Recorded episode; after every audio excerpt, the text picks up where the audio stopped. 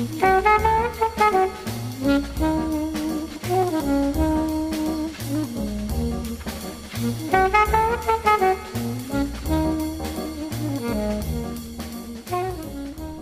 to Foreman and Wolf on Food and Wine. I'm Chef Cindy Wolf. And I'm Tony Foreman. And today I get to ask Tony a lot of questions about strawberries and whiskey. Oh. I'm just trying to figure out if those two things go together. Do they go together, Tony? It really depends upon how good of a day you want to have. Yeah, right. Well, I think it could improve in uh, well, both directions. It could. Well, we talked with about or without these, each other. We talked about these as separate topics. Yes, I know. I'm just teasing. So no, yes, I'm, but but well, I we're like, we're about to come up to strawberry season, so obviously we want to talk about that, so we can give people some ideas of. It's a, highly dramatic strawberry season. Things to do. I know because we had that cold weather. We had that all the frost and um, yes, we, we had that weird day where it snowed and hailed and rained and the sun shined all in one day and had crazy temperature fluctuations. So we've had a kind of tough spring for our farmers. Yeah, I we, think we talked um, to. It's, it's going to be tough. I think mostly it's been a good spring. The questions Okay, are going to be about when flowering happened on a lot of the fruit trees. Did that happen correctly without frost? Sure. That's like Yeah. you have to check that off the box. Something didn't happen right. I mean, that's Well, I, every year. It's not going to be a great year for everything. So something was an issue. Strawberries, at least in some areas, had frost, and and it's a you know it's a ground crop, so that's part of the danger for that, and takes up a tremendous amount of ground, difficult to cover, and a lot of the fruit had already set and was starting to grow. We have other folks down in in Virginia. hmm The uh, a little warmer. A little warmer, a little, little less frost. Good. Okay. Good. little fruit a little bit further along and a little less frost, and so we'll see very shortly. Probably today will be the day, will be the, like the you know yes or no day for those strawberries. They'd be hitting markets and and uh, and the thing with strawberries, it, what tells you about not just the season but the quality of the strawberry, is how red is it all the way through. Sure. It's easy to go and see a display of strawberries in a grocery store or on a market stand, and you see the red on the outside, and you think, "Oh, great, they're red. They're strawberries." right. You know, Right. red light, stop here, buy strawberries. okay. What you have to do is you have to split them open. You have to see. I don't, Tony. I don't think you're allowed to do that at the grocery. Whip out your knife, well, cut off the top, cut the strawberry in half in the grocery aisle. You can use your nose though. All right, we we can do that. Use our noses. smell things. Right. But you do get some funny looks from people in produce. Yeah, maybe, but you pick up you don't really care, do you? I, not for no, a second. I didn't you think know so. that. Nope. Yep, I got it. I'm like that really No, awkward soccer manager. There- You're, you're getting Klopp. I'll do anything. I don't care. There is a tremendous difference between a strawberry that has a white center and a red st- Well, center, absolutely. That's that's an easy indicator. Yeah, And the aroma is the other one. The aroma. Uh, with everything. yeah, the, but the aroma and if you really really like if you have really great reading glasses like I do, you can zero them in your X-ray vision onto the seeds of the strawberries and see just how ripe the seeds are, and if they're hard and woodsy looking, or if they're still green or white on the outside, or if they're actually red, like the rest of the strawberry, like a deeper red, Mhm. almost sort of like you know very monotone, monochromatic polka dots. monochromatic polka dots. This is the most elaborate radio description of ripeness of strawberries in history. Ladies and gentlemen, you're welcome. Okay, so So, what do you make with strawberries? Oh my What is your favorite thing? well, one of the things I When I- they're actually ripe and they everything matches and they're they have polka dots and all that. Well, I love to make strawberry ice cream. I mean, of course, we like to eat them on their own. Um, and I love to macerate strawberries in port or in fresh lime juice and sugar. Please explain maceration. Maceration is the act of a chef actually applying. Or, or, or any other person. Uh, it's just probably a couple tablespoons of alcohol tossed in with your fruit or you know the what happens is obviously it starts to break down the fruit a little bit and you get this wonderful flavorful juice that happens and you no longer just have a strawberry but you have a strawberry uh, and a and almost a liquid scented with strawberries and then whatever the booze is So in this case it could be port or it could be madeira or marsala or your whiskey does or it, does it have to be which I've never done I don't I don't know about whiskey what's that Does it have to be booze? Could it be simple syrup? well, no, and that's what I was saying. I also do it with lime juice and sugar. I love strawberries and lime. I just think lime is, I know this is a simple statement, but I think lime is a beautiful citrus fruit. And I think it's far more interesting than lemon. And and lime just is you know brings out the beauty of the fruit. So I like a little sugar, a little lime juice, and strawberries, and that's great breakfast. I mean, Chef Cindy Wolf bringing up the, the self image of limes everywhere. I, I'm going to grow them hopefully in my solarium. And actually, my What fruit you, what are you, trees. are you going to grow tobacco and cigars too? I mean, what- I'm going to try and grow every, anything I can. I'm so excited. Um, no, I don't think I'll be growing any tobacco anytime soon. That that kind of goes against my grain. Sorry, but watch, anyway. watch out for Oh, God, no, I'm- dinosaurs, I'm ladies be- and gentlemen. But um, yeah, but macerating in in some sort of alcohol or um, making sabayon, which is awesome, or making biscuits and strawberries, of course, shortcake, uh, making pound cake and strawberries, garnishing with strawberries. But you would macerate the fruit first and then garnish whatever with the fruit. Yeah, well, Slices of it or chopped or. I usually quarter them, uh, but yes, I could slice them too, depending on how big they are. And um, with something like pound cake, it's nice to have that extra, you know, a cake of any fo- sort. It's nice to have that that juice that comes out. And also, if you do lime juice, the the the, the liquid will be a very pretty color of of uh, a strawberry color, actually. if you were using, let's say, champagne or something like that, that could all get sucked up by that cake with the strawberry juice in it, right? then you'd think I was having dessert and be m- even more relaxed than if you had the dessert alone. True. And wh- I will say one thing: if you are going to make biscuits.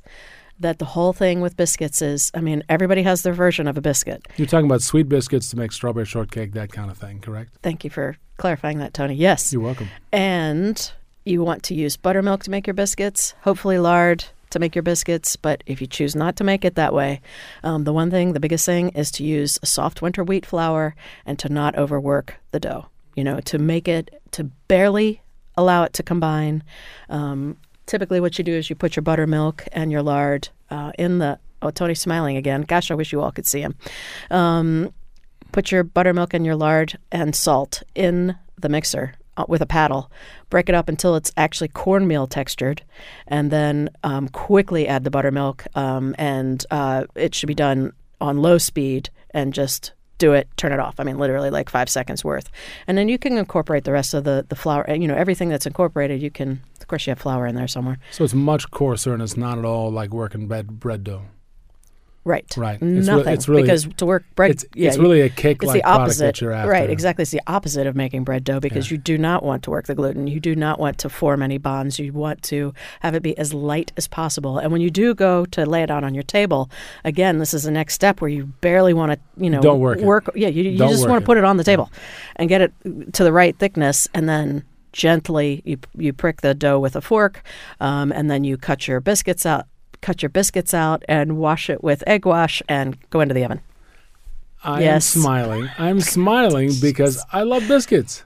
i do too I love biscuits, and they and when you do sweet biscuit, you know, with you put like a little bit of sugar in that in that dough, hmm and if you sprinkle it with powdered sugar, and you're a little kid, I'm imagining I had this like green sport coat when I was a kid, and grabbing the sweet biscuit and having it with with strawberry jam Oh. my great grandmother had made. oh yeah You know, like you split it open, you butter it, you put the jam in it, and you stick the thing in your mouth. And, and a biscuit that's worthwhile, it pretty much explodes when you're eight years old, all over your green sport coat with powdered sugar, and you just don't care. Right. That sounds good. Oh, the other thing is you could uh, dust the top when you do the egg wash. You could dust the top of the biscuit with sugar, which is nice. So I would do that too if you want a sweet. If you're doing it for strawberries, obviously you don't do that if you're having savory biscuits.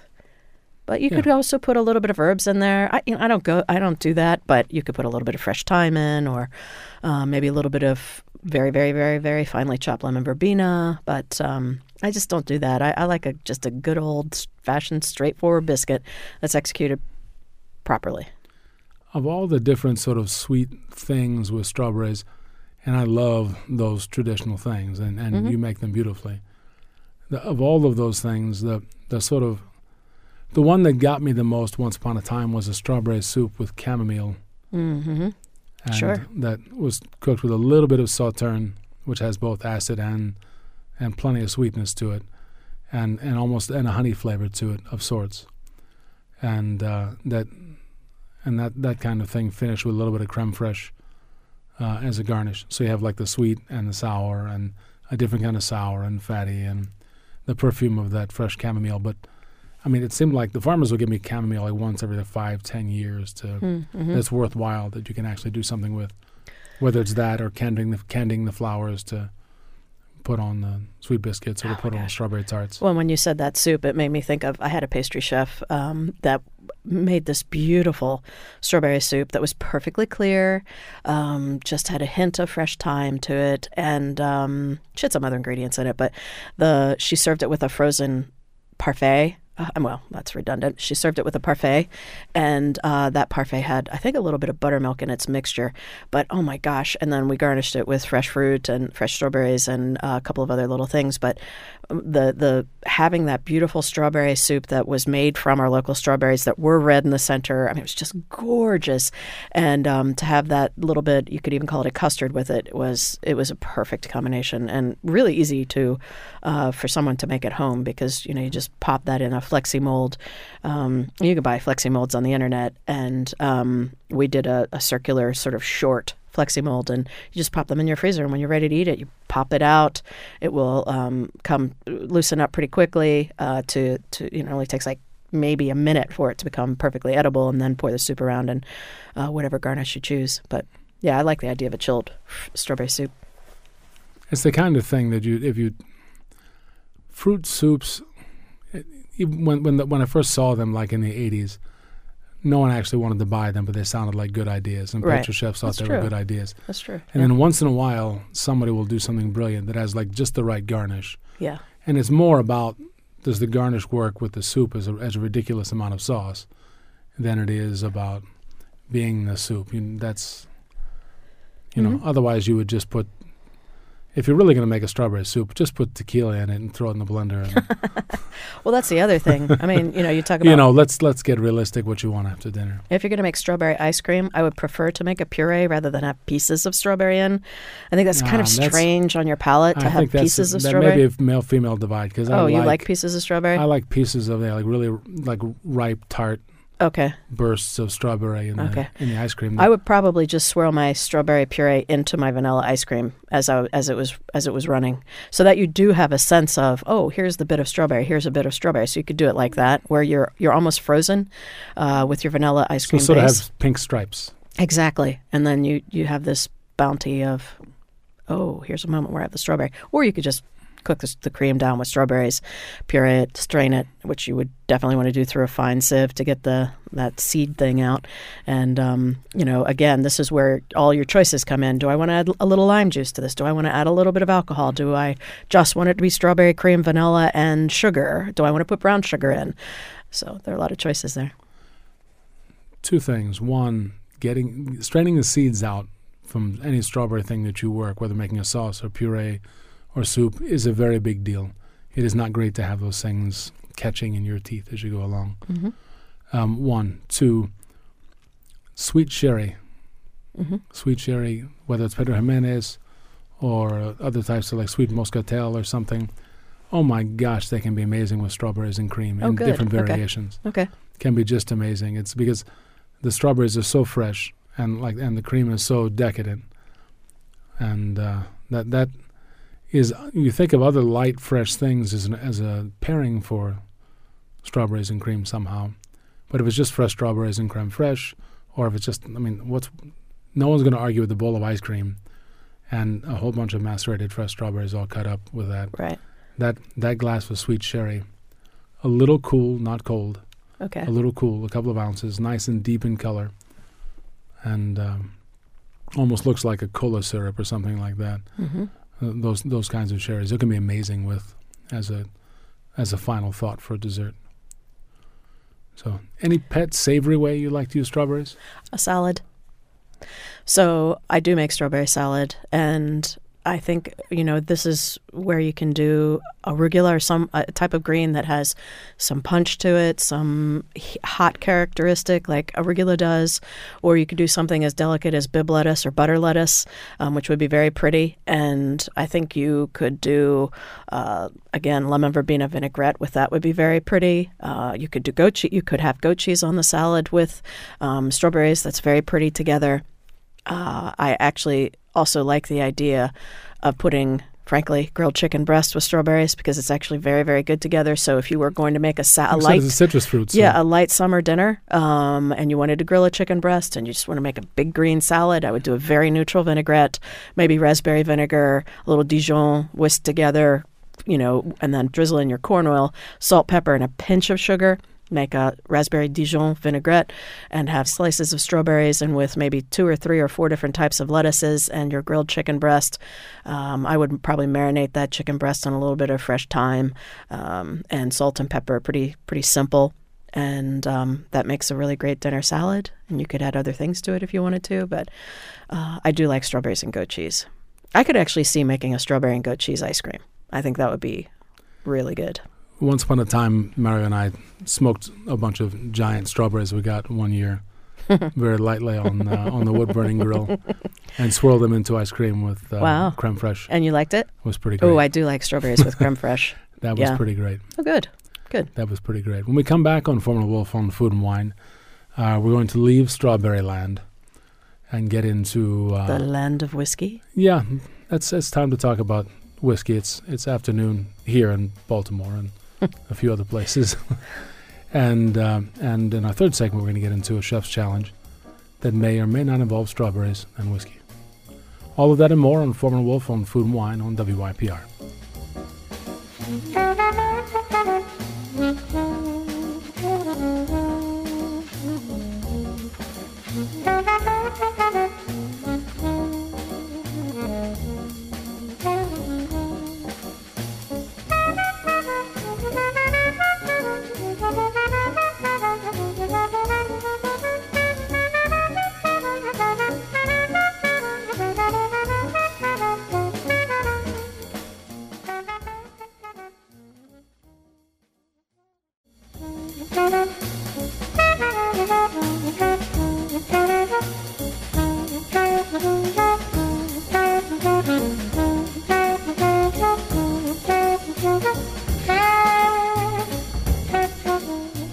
Welcome back to Foreman and Wolf on Food and Wine. I'm Tony Foreman. And Chef Cindy Wolf.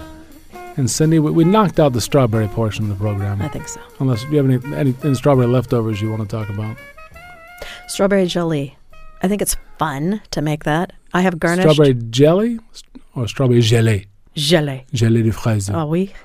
uh, so I think it's really fun to make that because it can make a great garnish for a lot of different things, and you can wow your friends with it. You can wow your friends with strawberry jelly? Yes. So it Okay. goes really well with asparagus, and it's asparagus time. And I love. I, I, I did this one other year, and I had it somewhere in France, and it inspired me to make it. And just you know, you can even do this with cold asparagus if you want to have some sort of cold preparation, and then just make the jelly and um, put it on the plate as a garnish, and cut it into little pretty squares, and you have sparkles. There That's you- cool. That's it. That's that's all I can add That's the preppiest looking plate ever, at this time. in pink and green. hmm So, all right. We were sitting at at, uh, at lunch and, and you started to ask me about whiskeys. hmm So, and then So, we're, we're in a time when the world, like, well, not the world, but the U.S. seems like it's going bananas about whiskeys. There's a great curiosity. Yeah, and that's my question. What what has happened? Why do you what's what's brought that on? People want interesting stuff to drink. um, So I why, think that the, the, the, the evolution of it, the timeline of it, the genesis of it came maybe mid 90s. There was like a rebirth of interest in martinis. okay. And people were starting to be particular about how the martinis were made. Again, it wasn't just. It's, I think that there was a bit of a break, just talking to old barmen that I knew from when I was a, a kid uh, and coming up in the business. Drinks were pretty standard and, and pretty straightforward and pretty strong. and uh, and there wasn't a whole lot of fuss about exactly how things got done um, in bars. And then just this is my drink, this is my martini, this is my seven and seven. That's a I might have a brand, whatever. But that that martini interest, and then martini menus, just the very beginning of that, maybe in the middle '90s, was happening. Um, a little bit more creative martini menus, but still really sort of focused on martinis and a few Manhattans, just to kind of give a complimentary thing for someone who wanted brown spirits. And then it seemed like as time went along, then there was more interest in some fruity drinks, and a lot of the spirit companies there's always marketing money behind the spirit companies. Um, they they start promoting all different kinds of contests and drink contests, and people like there's a certain glamour in being a bartender or being a you know what I thought of as some sort of mixologist or that's a and then you turn around X number of years later and there's an interest in uh, some of the drinks that are the old drinks, pre-prohibition or directly post-prohibition, things that are a little bit more involved, or things that had some exotic products in them, or things when things are made a little more artisanally at times, whether it's individual bitters and their bars making bitters and things like that now for themselves, or liqueurs on their own. People have been making flavored vodkas for themselves for some years. Right, yeah. Mm-hmm. So anyway, um, in the end, Americans like whiskey as a general flavor, and it has no lack of personality. It's just a matter of what kind. You know, I think that there's a certain amount of whiskey and wine are a little bit paralleled in that um, sc- Scotch whiskey was the dominant, like that's the upscale thing to drink. If you're, if you, you know, especially like in a in a male-dominated drinking society, let's say, and then all of a sudden people would be like, well, I think just like in wine in the 70s, we all of a sudden believed that we could make good wine in, in the States. Somehow recently, we figured out, you know what, we do make good whiskey in the States. It's okay. In fact, we'll spend a bunch of money on all kinds of fancy and small production and and very seriously produced spirits done here in the U.S., as opposed to just, you know, sort of the classically ranked things of of uh, Scotland. Okay. So what what is whiskey made from? It's made from grain. Okay. I mean, the origins of whiskey in the U.S. have everything to do with avoiding tax, which is I always find entertaining, but avoiding tax and avoiding transportation costs. So, in Western Pennsylvania, before it was Western Pennsylvania, guys were taking grain and converting it into whiskey, putting it in barrels, and then shipping barrels on the river, which is a lot cheaper than taking grain Sure. and bundling it up Yeah. Got it. trying to get it to market in Philadelphia or in New York or in Baltimore, one of the, one, any of the big markets. You know, Mm-hmm. there are no trains taking them there. So this is all stuff. You know, early American economy trying to figure this out. As soon as Pennsylvania became a state, and they started to have laws about what you could do, and they started to tax that whiskey that was being produced, these guys immediately ran south to Kentucky, Tennessee, and that's where a lot of that started started to happen. In cooler climes, you'd see more rye grown because it does better there. In warmer climes, you'd see more corn grown, but uh, in the end, the, the whiskey turns out with with rye as a base, and you figure those must be the two easiest grains to grow at that time and the most abundant. With rye as a base, you get a little more savory product. That's also the basis of Canadian whiskey. There's a certain time when people thought American whiskey was going to be bourbon or corn based, and you know that rye meant was going to be Canadian whiskey. Rye whiskey had been driven out so much, in the, or not produced so much in the U.S. after uh, Prohibition, especially after the war. People got very used to Canadian whiskey because of Prohibition, Okay. and rye was the dominant pro- product up there. But that's that's the more savory one usually, and corn whiskey. You know what you think of as white lightning is you know corn liquor, um, a refined version of which is bourbon whiskey, and and uh, Tennessee whiskey is produced an awful lot like bourbon from you know from largely corn, and that's they're they're super famous brands of that, but they're also less famous ones. But part of that explosion now has been that whiskey is being made all over the U.S. in Colorado or in And that's new. Iowa, relatively new, Okay.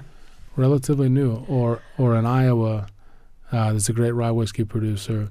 In Virginia, there are more guys. There, there's folks all over the place. Okay. And then if you m- move to Canada, so what are you saying? Sort of the differences are between American and Canadian whiskey? Canada, usually you get a more mild and more savory product, Okay. and there's sort of old-fashioned brands there. Something a little more, uh, quote unquote, refined. Something maybe on the road to Scotch whiskey. They originally were competing with blended Scotch whiskey.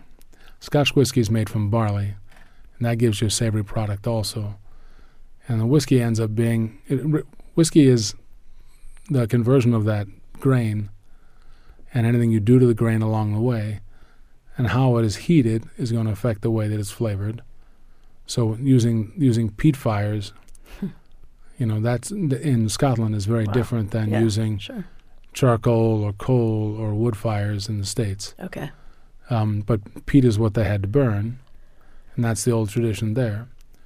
And so that flavor, that aroma, is going to be part of what those products are. That's what makes Scotch whiskey so Yeah. distinct. Is that or Th- that is in the water. the water? Okay. The water is so much like brackish seawater that is in the groundwater in different parts of Scotland.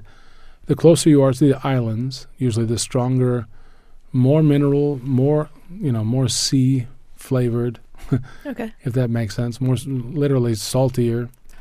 Um, those spirits can be. A lot of times, you'll want more peat. It's a little bit like you're keeping up with the strong flavor of the water, the mineral flavor in the water that's that's native to that area. That's part of the spirit because even even at cask strength, th- there's there's influence of all of the atmosphere on uh, any humidity is is all from that same place along the seacoast. Whiskeys in the highlands are not going to be as influenced by the sea, Sure. if that makes sense. Sure. So, what do they store whiskey in? Barrels, Oak. wooden barrels. What? Okay. the old tradition in Scotland is bourbon barrels because they're inexpensive, and all the flavor had gone, all that vanilla flavor had already gone into the Okay. corn liquor pretty much. So they had a pretty neutral product. But now there's all kinds of exotic shifting of, you know, this these guys are going to finish one barrel of this malt, uh, single malt whiskey, a particular malt whiskey from a certain town, you know, with uh, with the barrel from some winemaking chateau in Bordeaux. Um, or these guys are going to finish uh, with sherry barrels, or these guys are going to finish this particular whiskey in the states with a with a certain kind of barrel. It's the more and more, you know, defined cocktails of production, basically. That's some good recycling. That's pretty cool. It, it I didn't It's, know pre- they did that. it's pretty interesting. Yeah, I mean, is interesting. So, what are some of your favorite? I I'm I'm curious about Scotch whiskeys. What are some of your favorites? Well, it's Scotch whiskey. There are two types. There are blended whiskeys that are meant to be um, very consistent and very smooth and somewhat not more than medium in body, let's say, and something that you might mix, um, whe- whether with water or with uh, seltzer, sparkling water, that sort of a thing. And people use those spirits for cocktails too sometimes those those spirit there there are lots and lots of like sort of classic brand names that you see that are it was funny you you would know what part of the US you were bartending in you know when I, when I was a kid and I was first learning Mm-hmm. Uh, to work behind a bar you would know what part of the per- the US the person was either from or where you were bartending Mm-hmm. based on the blended whiskey that they chose because J&B was a brand for an area and an era Cutty Sark for an area and also an era you know Johnnie Walker Red and and Dewar's and all these kind all these old brands and and famous grouse is a different thing and Ballantines is a different it's funny how many different particular brands there were and I think almost a little bit like cigarette brands is like once you're stuck on that one and I think it's a little bit the culture of a lot of the time of when those are really dominant spirits malt whiskeys are different in that blended whiskeys are made up of kind of a cocktail of neutral whiskeys and malt whiskeys from certain places. So that big house, you know, say Cindy Lou Who's Whiskey House, uh, which is a very famous blended malt blended Scotch whiskey, uh, is made up of half neutral, relatively neutral Scotch whiskey that's that's young, and relatively strong flavored. These three single malts from different areas. Uh, some Glenlivet, some Talisker, some uh, Tullibardine that make up a certain cocktail, a certain flavor that's consistent. It, it gives it an edge without giving it, you know, like a tear your head off. Malt whiskeys are very individual, and you usually serve them room temperature, like drop or so of very cold water, and just enough water to kind of wake them up, almost like decanting wine. Okay. It just it gets a reaction in the in the spirit, and if you do that in a, in a relatively focused glass, not a big snifter, but in a small but kind of focused glass, um, and not a tulip like a wine glass either, um, then you'll get a lot aromatically from those spirits, and that will follow through on the palate. And usually those are much bigger bodied spirits, and where they're from has a lot to do with what their flavors are, and the decisions made by the distiller in what wood to keep them in, how long to keep them in wood. You know th- that that's the other sort of big factor. Well, that's a huge financial commitment for them to keep It it, in wood for whatever, what kind of the range of amount of years they would do that. Malt whiskeys, you rarely see them less than eight years. Oh, wow, You- that's a very long you- time. You will see once you get past twelve or fourteen years, it's pretty unusual. Hmm. Um, I don't know that I often prefer older malt whiskeys. I like the sort of the bloom of the fruit. I like that the bounciness, um, the the sweetness to be there with the savory thing. Just like when wine kind of loses its primary flavors over time, and the whiskey can lose a little bit of that as well, and just give you all those secondary aromas and flavors, which is very interesting and intellectually satisfying, but maybe not quite as gustatorially satisfying, if that makes any sense. Absolutely. The uh, I propose strawberry whiskey sours for Mother's Day. I think people should be making those immediately. So, how would you make that? uh, a classic sour recipe? So you need your citrus juices. Okay. Okay, lemon, lemon, orange, lime if you want, as much as you're in love with limes. hmm The uh, lots of fresh strawberry. I I would honestly probably add a little bit of if you have nice mint, a little bit of fresh chopped mint. Um, but all of that as part of the base. For me, I'd sneak in a little bit of Cointreau in that base I love Cointreau. That's cool. for just a tiny bit of sweetness. Okay. because I'm not going to use any simple syrup in this. I'm going to count on the fruit to, you know, to to sweeten that up.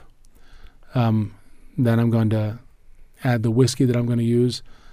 I'm going to use a corn liquor. I'm going to use a, a bourbon whiskey, and something that's that's real mellow and see some oak, and so it, it shows some of that vanilla off. Uh, maybe Woodford, something like that.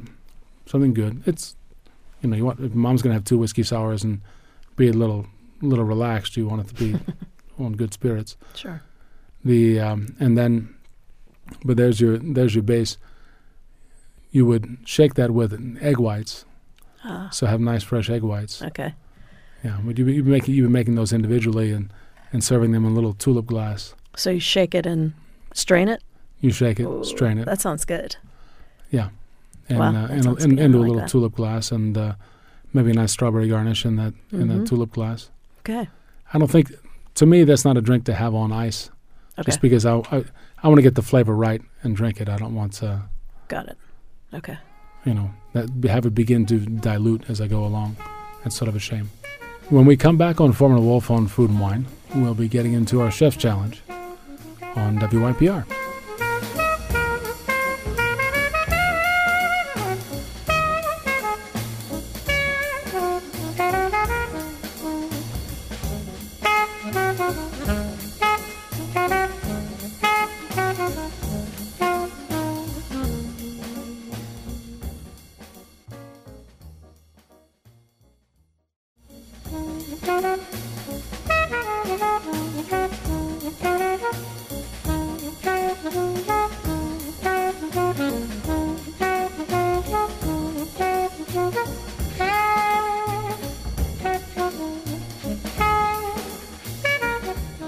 Welcome back to Foreman and Wolf on Food and Wine. I'm Tony Foreman. And Chef Cindy Wolf.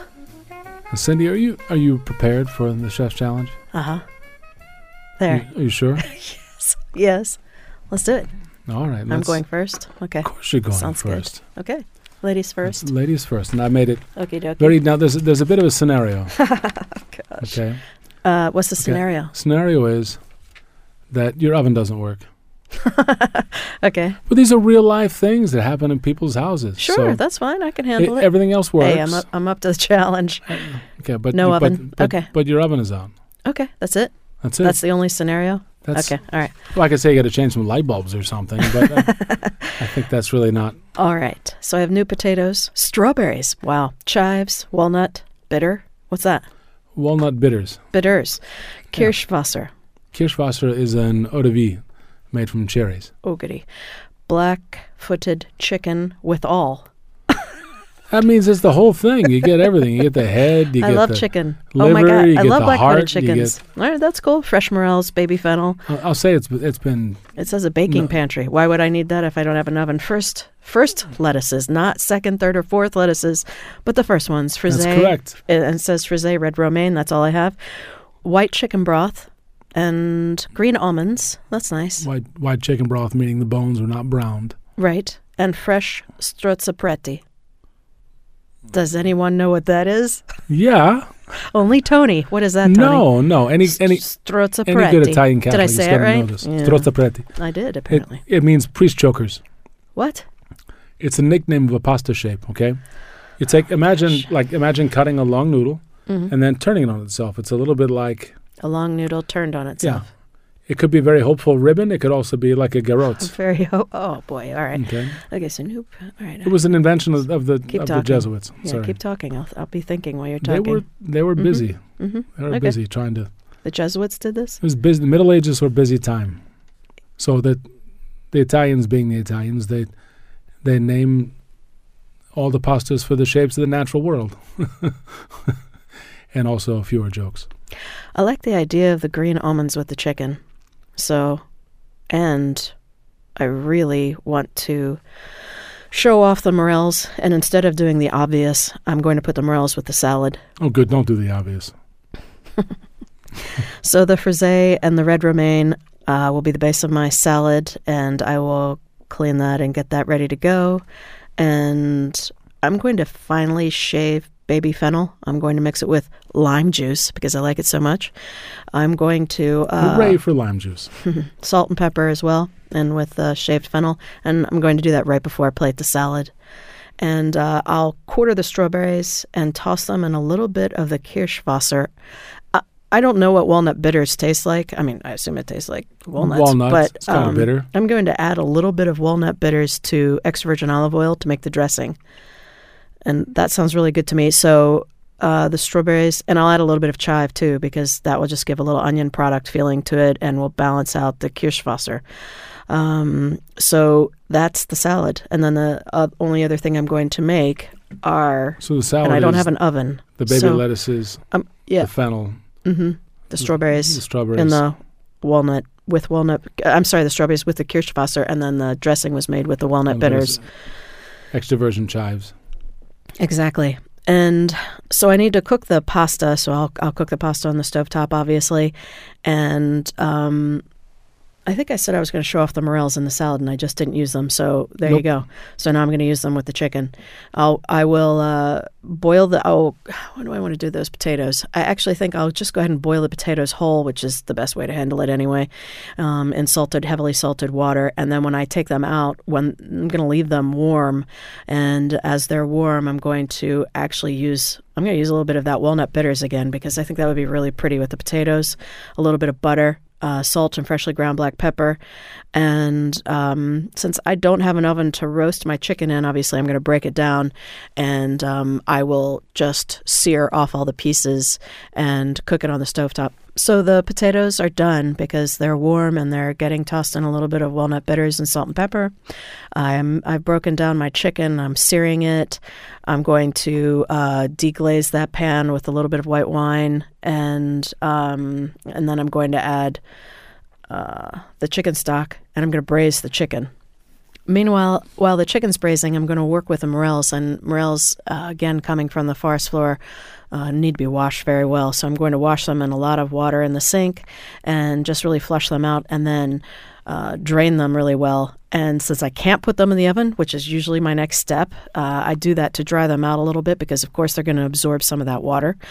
Um, instead, I'm going to slowly saute them in butter with salt in the pan and work them until that natural or the, all that water comes out and they begin to caramelize. And uh, I'm also going to cook that pasta, uh, the strozzapreti, and um, when that's done, I'm going to toss it with the morels, serve it with the warm potatoes as well, and um, add the pieces of chicken. I will end up reducing down the braising liquid from the chicken a little bit, and then I'm going to garnish with the green almonds. Now, okay, so you you had the salad, you had the chicken with uh, strozzapreti and the morels And the potatoes. and the green almonds And the and the potatoes. potatoes. hmm So the potatoes is part of the garnish with. Uh, Actually, you know what? And now the- that I think about it, I could have just added those potatoes to the braising and not had to even cook them separately. yeah, Yeah, that's definitely what I would have really done. Put them in at the end of the braising process. And we were just talking about braising and um, a moment ago. And I just want to make sure that everybody understands that you can braise in the oven or on the stovetop. so you braised the chicken broken down in pieces. I did. I after, seared it after, first. After yeah, seasoning, searing, yeah, and then use the white chicken stock to braise it. right. And and a little bit of white wine. And the thing is, is with braising, with the idea of braising is simply breaking down a tough piece of meat. And in this case, of course, the chicken isn't a tough piece of meat, but it does make a great braised dish. And uh, again, braising is just immersing in liquid and cooking very slowly. So it could be done on the stovetop or in the oven. Okay, All right, okay. your turn. Wild rockfish. That's what you have on your list here. I, I know. Whole, whole chicken. It's just funny that we both did chicken. gar- garlic. Well, I gave you a specifically nice. Oh, chicken. yeah. Uh, Well, whatever. You have just like whole chicken. I'm Bob the chicken. Um, Yes. garlic, morels, strawberries, thyme, carrots, red beret, red beets. Red berets. it's a great yeah, food ingredient. Bastille days in, in July. Onion, shallot, extra virgin olive oil, any stock.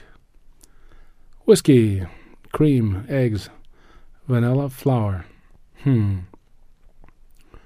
Well, well, well. So we, we've we've duplicated two ingredients: Yeah. morels and chicken. Yeah, it's just well, it's it's, it's the time of the year. It Think is. about that stuff. Mm-hmm. What they to do with this rockfish is going to be the, that's the single biggest question that I have. There's only so much stuff to play with with the rockfish. Um, hmm.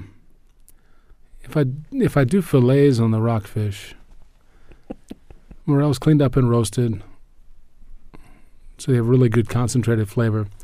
Making a warm vinaigrette with oh, a that's little. oh, that's right. Your oven works. that's I right. didn't give you a situation. Well, I- give me a situation. No, I don't want to. Go ahead. Good Lord, you already gave me. The ingredients are enough of a situation. Okay, there are no fish garnishes. so making a warm vinaigrette with a little bit of the shallot and the roasted morels, uh, and a little bit of white chicken stock, which is at any stock. So a little bit of white chicken stock, give it some body, and fresh thyme, and uh, I'm going to roast that whole that whole rockfish, and cool it, slice fillets from the sides, and then garnish it with uh, morels and the Mhm. warm vinaigrette. So light, nice. I would put a little bit of butter on that, but I've not been given butter, so I'm not going to do that. Um, you just like that I'm looking for butter and it's not there. All right, whole chicken. The, the strawberries are kind of an easy thing because it's you, you, you're going to make some kind of uh, you have cream, eggs, vanilla, and flour. If I have any other stuff in a baking cabinet, Sure. I'm going to make a you make like an easy roulade. You know, you can just make a nice genoise uh, Mhm. on a on a sheet, and then do the whipped cream, flavor the whipped cream with the whiskey, the strawberries. You could have ma- you could you could roast a little bit, uh, macerate them afterwards, and a little bit of simple syrup. Lay them on top of the cream, then roll that guy. The sort of giant ho ho that a roulade is, I love lot. and uh, I think that strawberry whiskey, uh, that strawberry whiskey roulade would be pretty fun with vanilla cake. Uh, in between there, um, you need a whole chicken that you can roast. You have carrots, you have beets. I guess just tourneing those guys. Uh, lots of onion and shallot, and yeah, it's going to be very, a very straightforward meal. Beets, carrots, onions, all roasted with the chicken. The trick with the the trick with the chicken is just how well can you get it seasoned, and if you have some fat,